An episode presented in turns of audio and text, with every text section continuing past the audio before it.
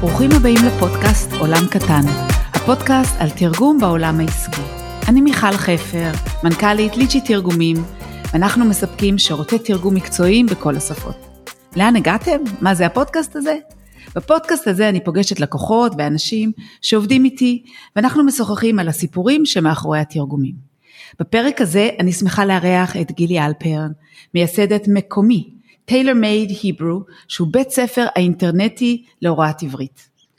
אני למדתי סינית באוניברסיטה אה, העברית ובאוניברסיטת בייג'ינג באופן פרונטלי, לא אינטרנטי, הרבה לפני האינטרנט, ככה שאני מאוד אוהבת את הנושא הזה, זה קרוב לליבי ואני מאוד אוהבת לשמוע על תחום הזה של השפות. אז בפרק הזה אנחנו הולכים לשוחח על איך ללמוד שפה, מה האתגרים, מה מיוחד בשפה העברית והטיפים שלנו, גם שלי וגם של גילי, על מי שרוצה ללמוד שפה חדשה או לחזק את היכולות שלו בשפה הקיימת. אהלן גילי, מה נשמע? היי מיכל, מה קורה? נהדר, אז גילי היא אימא לשניים עם כלב, גרה בתל אביב, העיר העברית הראשונה. את עורכת דין לשעבר ועשית הסבה, ובעצם את אוהבת עברית, את אוהבת אנשים, את אוהבת לרקוד את הים ואת הירח. כן, נכון, זאת אני, נעים מאוד. אז אה, בואי תציגי מה זה מקומי.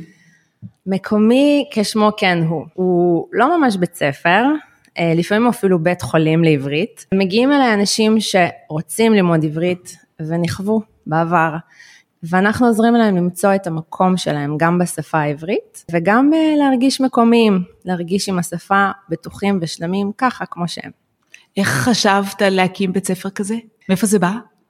האמת שכל חיי העברית ליוותה אותי בצורה מאוד עוצמתית, אימא שלי הייתה מנהלת באולפן ועזרתי לה מאוד אה, בגלים הגדולים של שנות התשעים, אבל uh, כשעזבתי את עבודתי, את מקצועי כעורכת דין והגעתי לאולפנים, ראיתי איך אנשים עם הרבה מוטיבציה ורצון פשוט נחבים.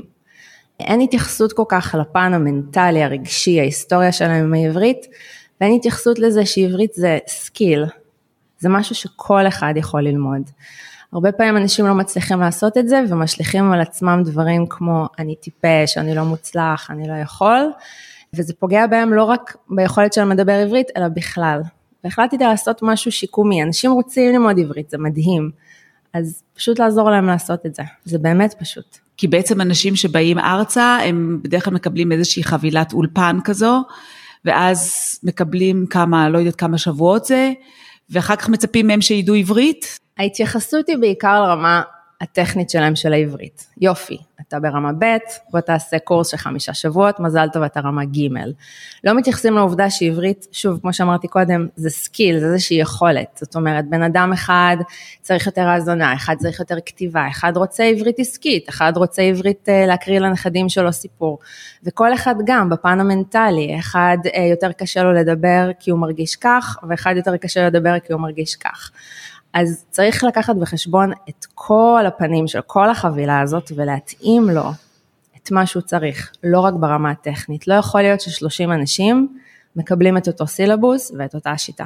כי עקרונית אני מניחה שזה בתי ספר הגדולים, הם מכינים סילבוס ואין להם באמת את היכולת לתת תשומת לב אישית לכל אחד. עכשיו, לדעת שפה זה דבר מדהים, כאילו אני יודעת שאני למדתי סינית באוניברסיטה העברית ואחר כך בבייג'ינג, ונסעתי לסין ללמוד, היינו שם כיתה של, אה, לא יודעת מה, 30 אנשים, כל אחד ממקום אחר בעולם בעצם, וכל אחד בא עם רמה מסוימת של סינית, אז קודם כל זה היה מדהים, פשוט וואו, ללמוד באוניברסיטת בייג'ינג, שזה, אנשים אומרים, כשאני אומרת לסינים שאני למדתי בבייג'ינג, באוניברסיטת בייג'ינג זה כמו להגיד לאנשים שלמדתי בהרווארד, זה מה שזה עבורם. זה קמפוס יפהפה עם פגודות ואגמים ו water lilies בכל מקום.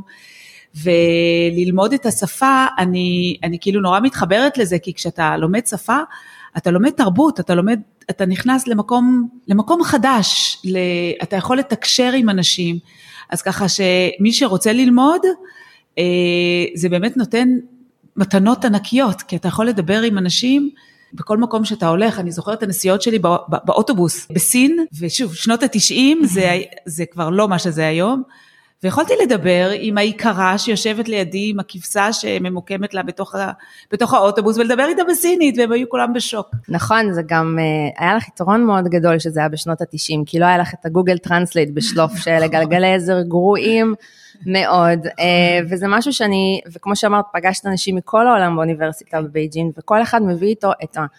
את השפה שלו ואת התרבות שלו, וזה גם משפיע על איך שאנחנו לומדים שפה חדשה, ואיך שאנחנו מתרגמים את שפת האם שלנו לתוך השפה החדשה. וזה משהו שגם בחבילה, שאתה מתאים את החליפה טיילור מייד, כמו שאמרנו, לבן אדם שאתה מלמד, מישהו שהתרבות שלו היא רוסית, מישהו שהתרבות שלו היא אנגלית, מישהו שהתרבות שלו היא ערבית, הגישה צריכה להיות שונה. הוא מאוד מושפע מההיסטוריה שלו ומאיפה שהוא מגיע. ומי מגיע אלייך ל- ללמוד? מי, מי הקהל שלך? מגיעים אליי אנשים מכל העולם וגם פה מישראל, כל הצבעים, הדתות, אנחנו מלמדים רק אנשים אה, מבוגרים, זאת אומרת 18 פלוס. אבל לכולם יש מחנה, לכולם אני צריכה לומר, כמורה לעברית, אה, מחנה משותף אחד זה שהם נכוו, שהם הגיעו לאיזושהי תקרת זכוכית. הם מגיעים למקום שאומרים, זהו, מפה אני כבר לא יכול להמשיך. יש איזה אירוע בחיים שלהם שנותן להם את התמריץ, את האינסנטיב, אה, לנסות עוד פעם לשבור את התקרת זכוכית הזאת.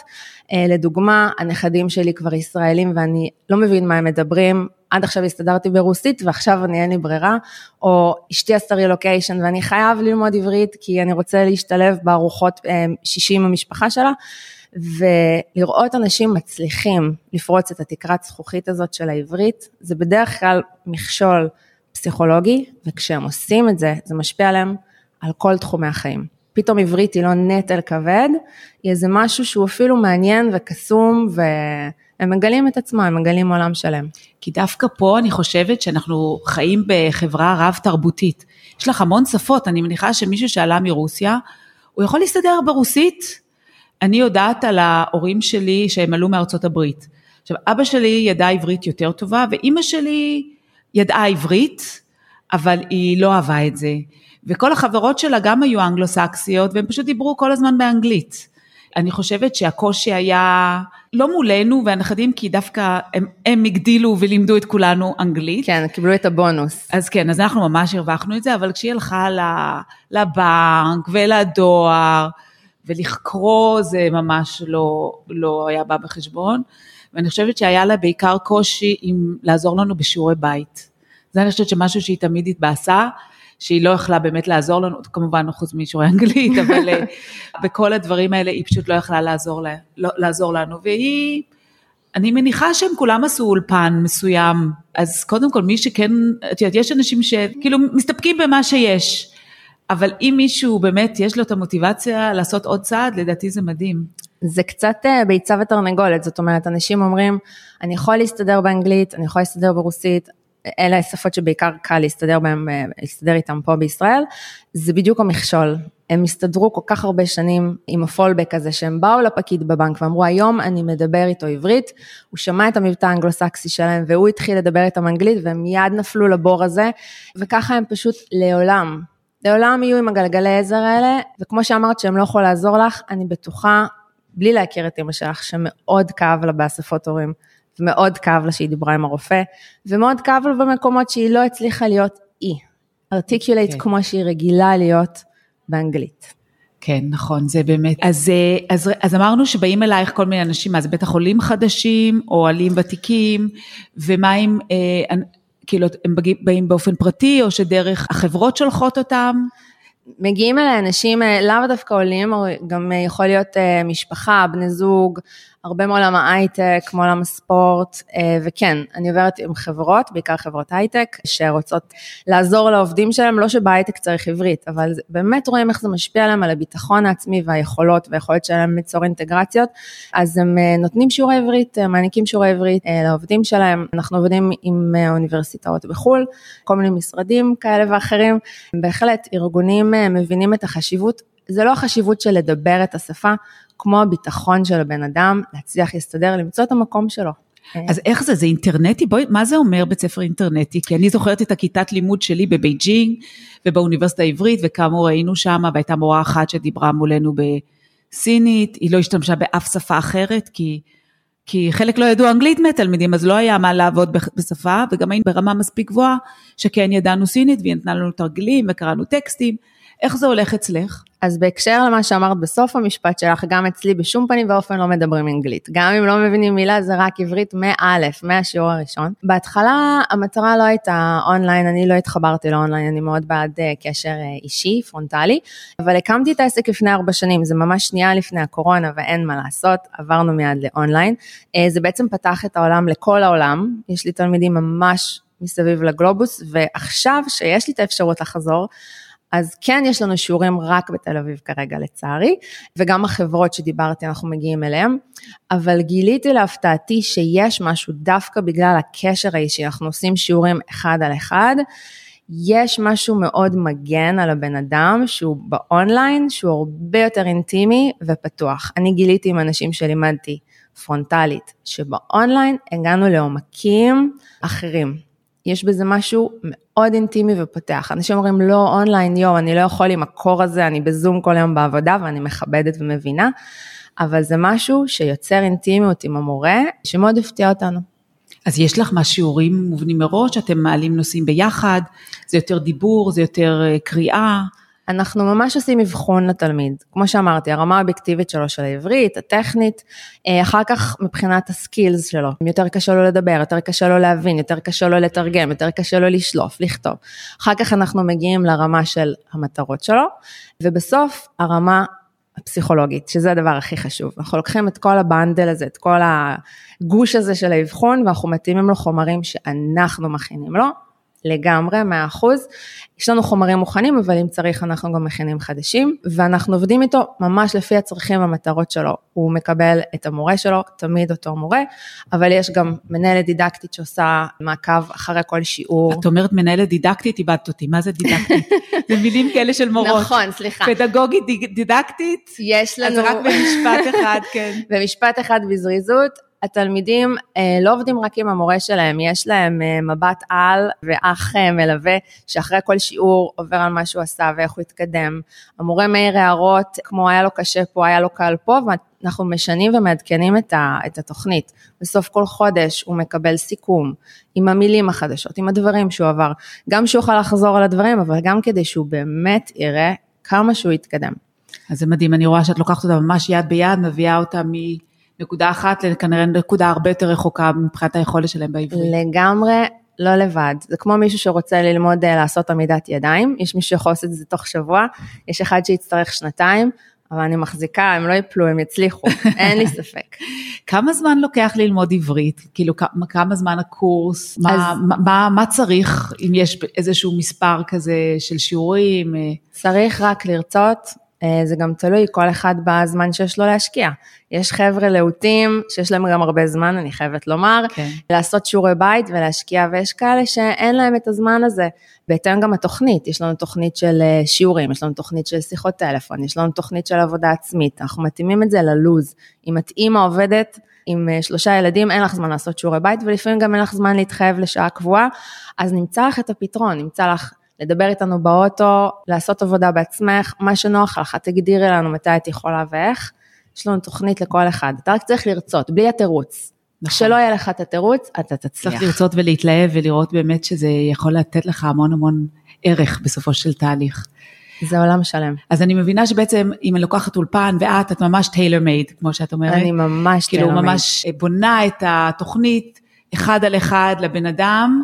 את אה, גם מארגנת את עולם תוכן, כי למשל, במיוחד היום, הרי אם אני, סתם, הבן שלי ממש אוהב כדורגל, הוא למד הרבה אנגלית, בזכות זה שהוא קרא כל מיני דברים שקשורים לכדורגל. עכשיו, אם הייתי נותנת לו משהו שלא מעניין אותו, היה לו יותר קשה.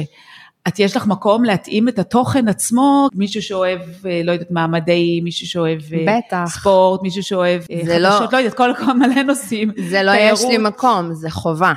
אני לא רוצה שבן יגיד, יואו, עכשיו שיעור עברית, אין לי כוח, אני עושה קפה.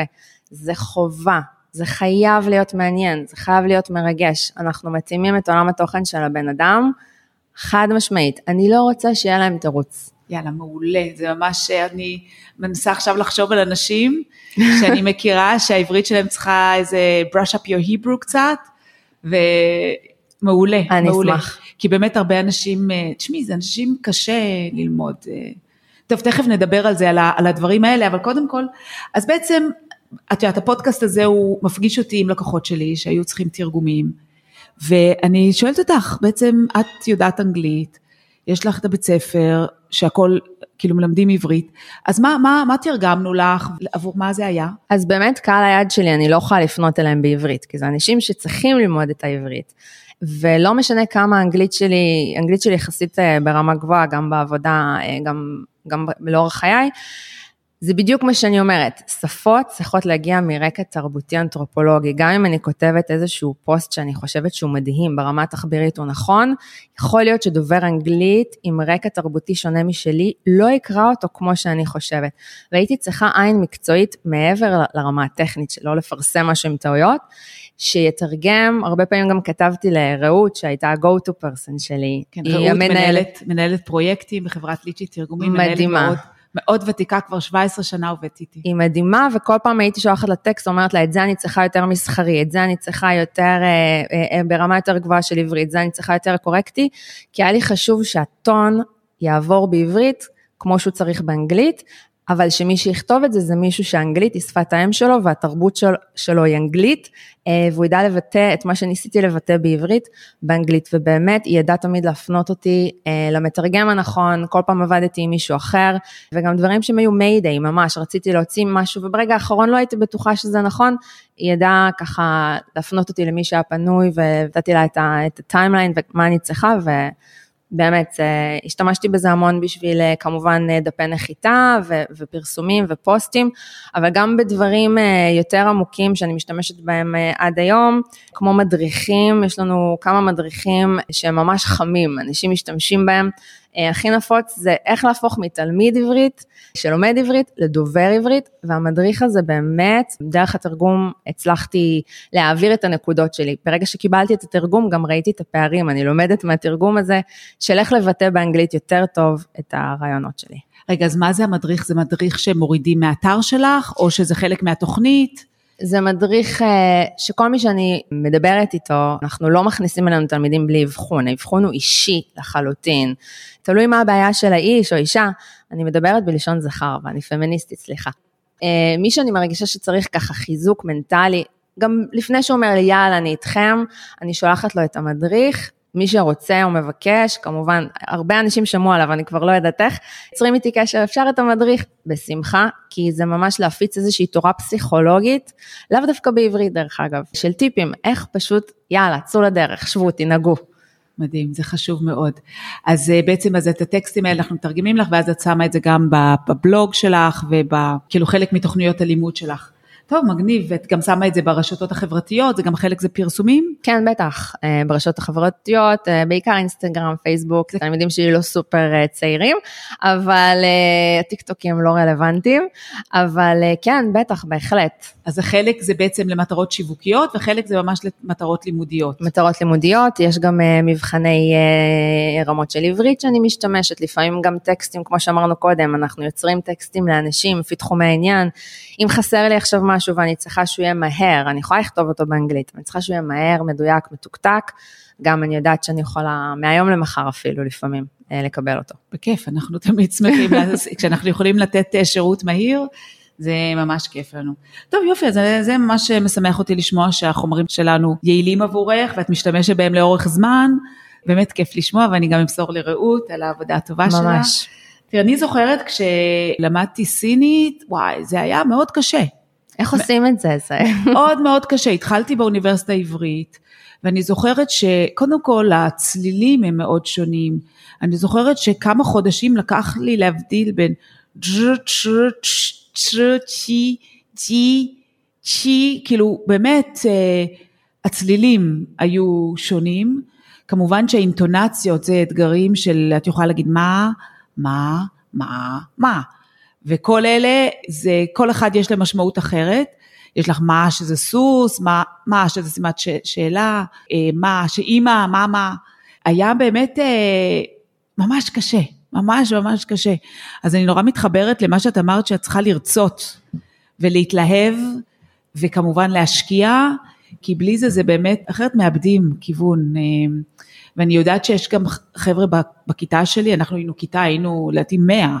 התחלנו 100 וסיימנו אולי 30. אלה ששרדו. כן, בדיוק, חלק פשוט פרשו, זה היה, זה היה קשה מדי. וסינית עוד אין לך קיצורי דרך, למשל בעברית יש לך vocabulary, אוצר מילים שהוא דומה לאנגלית. טלוויזיה, television, רדיו, רדיו, ויש לך עוד המון... אה, כל מה שלא היה בתקופת התנ"ך, כל ה junk food והטכנולוגיה, זה אפשר גם להסתדר אה, בעברית-אנגלית. אוקיי, אוקיי, אז זהו, אז, אז, אז זה הרבה יותר קל. בסינית הכל היה חייבים לעשות את זה מחדש, כאילו באמת לא היה לך, אה, לא היו קיצורי דרך, טלוויזיה זה 电视, כאילו דיאנשר זה מראה חשמלי, זה עולם אחר, שלא לדבר על הכתב, אוקיי? כי זה... זה היה קשה, אבל, אבל גם מרגש, את יודעת, להצליח. זה מדהים שעשית את זה. אה, אני ממש אהבתי, ממש אהבתי, אני זוכרת את הימים, כל, כל שיעור באוניברסיטה העברית הייתי רצה ומחפשת לי איזה סטודנט סיני שלמד, אה, דווקא בהדסה היו סטודנטים סינים בסוף שנות ה-80, תחילת ה-90, זה עידן אחר לגמרי. והייתי רצה ומחפשת מישהו לתרגל איתו את השפה. באמת תרגלתי בכל הזדמנות. וזה האלמנט הכי חשוב.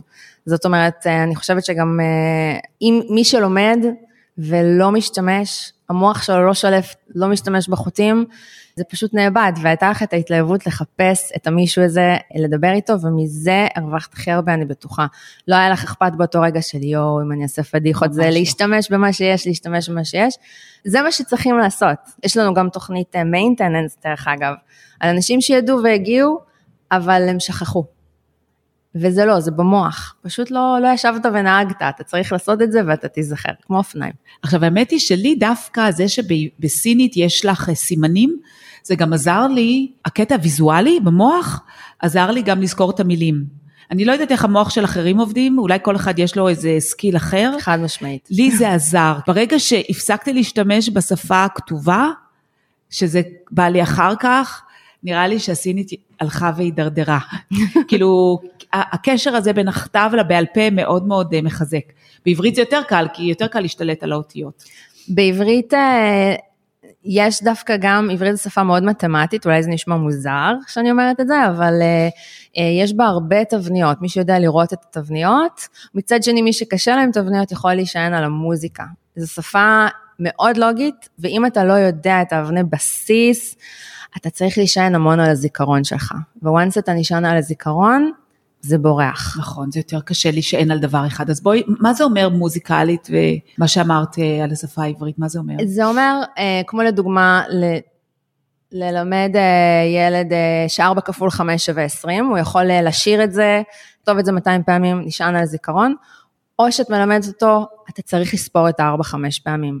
הוא מבין את העיקרון, הוא מתרגל את העיקרון, ואחר כך כשהמורה תשאל אותו 4 כפול 6 או 20 לחלק ל-5, גם אם הוא יטעה בתשובה שלו, הוא יבין למה הוא טועה. גם אם ייקח לו הרבה זמן לספור, הוא יבין למה. כי את לא נותנת לו את התשובה, את לא נותנת לו את הדג, נותנת לו את החכה. ובעברית, אני לא אכנס עכשיו לעולמות התוכן של אה, הבניינים, ברגע שבן אדם יודע לזהות את הבניין ואת השורש ואת התבנית, הוא בצורה אוטומטית יכול אה, גם להטות פעלים, וגם אה, כשהוא לומד מילה חדשה, מיד לעשות אסוציאציות אה, אה, והקשרים, לדוגמה כמו המילה סבל וסבלנות וסובלנות. ברגע שאתה עושה קשר בין שלוש אותיות השורש, סביר להניח שתדע לשלוף את המילים בצורה יותר אינטואיטיבית, או כשמישהו אומר לך סובלנות, אתה אומר, אה, זו המילה הזאת עם הסבל, וההקשר נשאר לך בראש.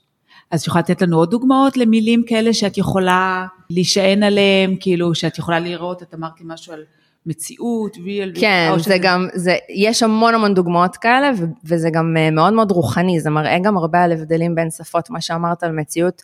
אה, באנגלית יש reality ו-real, זאת אומרת, מה שאתה רואה זה המציאות, מה שאתה רואה זה אמיתי.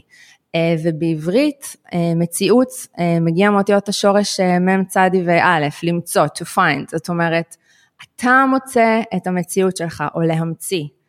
אתה יכול להמציא דברים ולגלות דברים גם אם הם לא נראים, זה הרבה פעמים קשור אה, אה, באמונה. אתה מחליט מה המציאות שלך. וכשאת עושה דיון כזה עם תלמיד, זה דיון מאוד פילוסופי ומעמיק. אז זה גם מעניין, זה גם יוצר קשר, אבל גם בפעם הבאה שמישהו יגיד לו, אני לא מחובר למציאות, הוא יגיד, מה זה מציאות? אני, אני לא זוכר. אני אז, העניין הזה עם הלמצוא למצוא. ולהמציא, ומיד יש את הקשר הזה, עברית היא שפה מאוד רוחנית בהקשר הזה, מצד אחד, מצד שני גם מאוד מתמטית. בגלל זה היא מדהימה בעיניי. יש כל יום מתחדשות מילים חדשות. אוקיי, אז בואי נחשוב קצת על אה, משהו שמי שרוצה ללמוד שפה חדשה, מה הטיפים שלך? איך היית אה, עוזרת להם אה, ללמוד את השפה? מה, מה, מה את מציעה? דבר ראשון, תשחררו. אתם לעולם לא תהיו אותה פרסונה בעברית ובשפת האם שלכם. זה חשוב כל כך, כל כך, כי אני גם, אפילו שאני מדברת אנגלית, אני מדברת, האנגלית שלי היא טובה, אבל היא פחות טובה מעברית. אז ברגע שאני שמעתי את, הדבר הזה, אני פתאום נרגעת. לגמרי. אני מה שאני. אני לא אותו דבר בעברית כמו שאני באנגלית, וכמובן שבסינית. כן, גם לא ברמה של היכולת שלך לבטא את עצמך, אבל גם בכלל, את פרסונה אחרת, ואנשים אומרים לי, אני אדע עברית כמו שאני יודע אנגלית, אז אני אדבר. זה אומר שאתה לא תדבר לעולם. בלילה אתה חולם באנגלית, נכון? אז תשחררו את זה, ותתחילו להתפשר על איך שאתם מבטאים את הדברים. העיקר שתתקשרו, וגם זה הצעד הראשון, על זה נבנית uh, היכולת שלכם uh, לדבר. אז במקום לומר, אני עצוב, תגיד, אני לא שמח. נכון, למצוא זה מ- לא אותו דבר, אבל הבנתי את ה-state of mind שלך. למצוא מילים חליפות. למצוא, נכון. להשתמש במה שיש. זה טיפ חשוב, חשוב, חשוב. אתה רוצה לומר לי את המילה אמש, אז תגיד לי אתמול בלילה, בשעה מאוד מאוחרת. תגיד מילה אחת בשני משפטים. העיקר שתעביר לי את המסר. ואנשים, הם ממש, הם מכים את הראש, הם אומרים, אבל ידעתי את המילה הזאת, למדתי את המילה הזאת. תשחרר. ברגע שתשחררו, כמו אלזה כזאת, ברגע שתשחררו ותצאו לדרך, שבו ותנהגו. אתה יכול ללמוד תיאוריה את כל התמרורים. לדעת שבתמרור עצור צריך לעצור, ללחוץ על, להסתכל ימינה ושמאלה, אבל עד שלא תשב ותנהג ותרגיש את ההגה ואת ההילוכים ואיך זה ללחוץ על הברקס, אתה לא יודע לנהוג, אתה לא כשיר לעשות את זה. כי אני יודעת שאני הייתי, אה, אני הייתי מתורגמנית אחרי שחזרתי מסין, וגם אה, כ- כמי שנמצא בחדר מול המשלחת הסינית שמגיעה, אני הייתי היחידה שדיברתי את השפה אנגלית, עברית, סינית, אז היו את הסינים והיו את, את הישראלים שידעו אנגלית, אבל אה, הסינים לא בהכרח ידעו אנגלית. וגם אני זוכר שנתקעתי, אבל אמרתי, טוב, אני, I go around it, אני אמצא דרך להשתמש במילים אחרות, העיקר שהשטף ימשיך. כי זה לא משנה, בסופו של דבר מה- אנחנו צריכים להעביר את המסר, וזה לא משנה בדיוק אם יש לי את המילה בדיוק המדויקת. נכון. לפעמים אני השתמשתי במילים אחרות. אם את גם לא מספיק מדויקת, אז את יכולה להיות... אה, אז, אז השאלה מה הרצון שלך. אתה מאוד אוהב לשחק כדורגל, אבל אתה לא טוב כמו מסי, אין, אין מה לעשות. נכון. אז מה עדיף, לשבת ולראות את החבר'ה שלך משחקים? אתה רוצה לעשות את זה? תעשה את זה. יכול להיות שייקח לך יותר זמן מהחבר שלך, אבל אתה יכול לעשות את זה, אז תשחרר, אני לא אהיה הכי טוב. והדבר הכי גרוע שקורה לאנשים, שהם אומרים, אני מפחד להישמע טיפש. אה, וזה מה שאמרת, שחיפשת את הסטודנטים אה, בדשא לדבר איתם סינית. ולא היה אכפת לי שאני אהיה ולא היה טיפשה. אכפת לך, זה משהו שהוא מאוד ישראלי. צאו חוצה, תסתכלו, כל בן אדם חמישי לא נולד פה. כל בן אדם רביעי, אחד ההורים שלו נולדו פה. כל בן אדם שלישי, סבא וסבתא שלו נולדו פה. אנחנו מדינה מעורבת שרגילה למבטאים ורב תרבותיות. ואם אתם וטעויות. ניגשים אלינו עם מבטא, אתם הכוכבים פה, כי אתם יודעים שתי שפות. זה מעניין, זה מרתק, זה חמוד. אנשים מפחדים להישמע טיפשים, בגלל ההיסטוריה שלהם, של מאיפה הם מגיעים. העיקר לדבר. אתם רוצים להעביר את המסר, או שאתם מעדיפים לשתוק? כן, כי למשל בסין אז יש לך אה, not to lose face, ואנשים לא רוצים להיראות לא טוב בציבור, ואז הם מחכים לבן אדם אחד שיתרגם והם לא מעזים לדבר. באמת, אנחנו פה בארץ, יש לנו את הזכות הזו להיות חוצפנים, נכון. ושלא אכפת לנו, ואנחנו אומרים מה שאנחנו רוצים, אבל יכול להיות שבאמת העולים שמגיעים מחו"ל, להם, או מישהו שעושה רילוקיישן, או מישהו שעושה, להם זה יותר קשה. זה מאוד קשה. מסר, לתרגל. זה גם מה שאני אומרת, תתרגלו אה, בכל הזדמנות, באמת, בכל הזדמנות, פשוט לדבר, לדבר, לדבר. תשמעי, זהו, סיימנו את ה... הזמן עף, עף. ויש לי עוד כל כך הרבה לומר. אז נזמין אותך שוב עוד. פעם. ההמלצה שלי זה ללכת ללמוד כל שפה שאתם לא רוצים, ואם יש לכם רוצים לשדרג את השפה, את העברית או כל שפה אחרת, ואפרופו שפות אחרות, יש אתר שמאוד אהבתי, אה, שנקרא italki, שאפשר למצוא שיעורים, את יכולה לק... להזמין מורה בכל, זה גם אינטרנטי, בכל שפה שאת רוצה, את יכולה לקחת לחצי שעה, 45 דקות, שעה, ולתרגל שם את השפה. לתרגל, לא מספיק ללמוד, לא מספיק כל מיני flash cards עם אה, תרגום אה, literally, לדבר. פשוט לדבר. יופי, גילי, איפה אפשר למצוא אותך? מה אפשר מה למצוא שלך? אותנו uh, ברשתות החברתיות, בפייסבוק, באינסטגרם, מקומי, M-E-K-O-M-E, מי כמו אני, uh, וגם uh, באתר שלנו תחפשו מקומי היברו. מגניב. אז אני ממש ממש רוצה להודות לך שבאת. תודה רבה שהאזנתם לפודקאסט. תוכלו למצוא אותנו בכל האפליקציות, בספוטיפיי, באפל, בגוגל. אם תרצו לדבר איתי, תוכלו uh, לפנות לאתר שלנו www.lichi.co.il. ותודה רבה לשלום סיונוב מהפודקאסיה שהפיק את הפרק הזה עבורנו. תודה ולהתראות. ביי.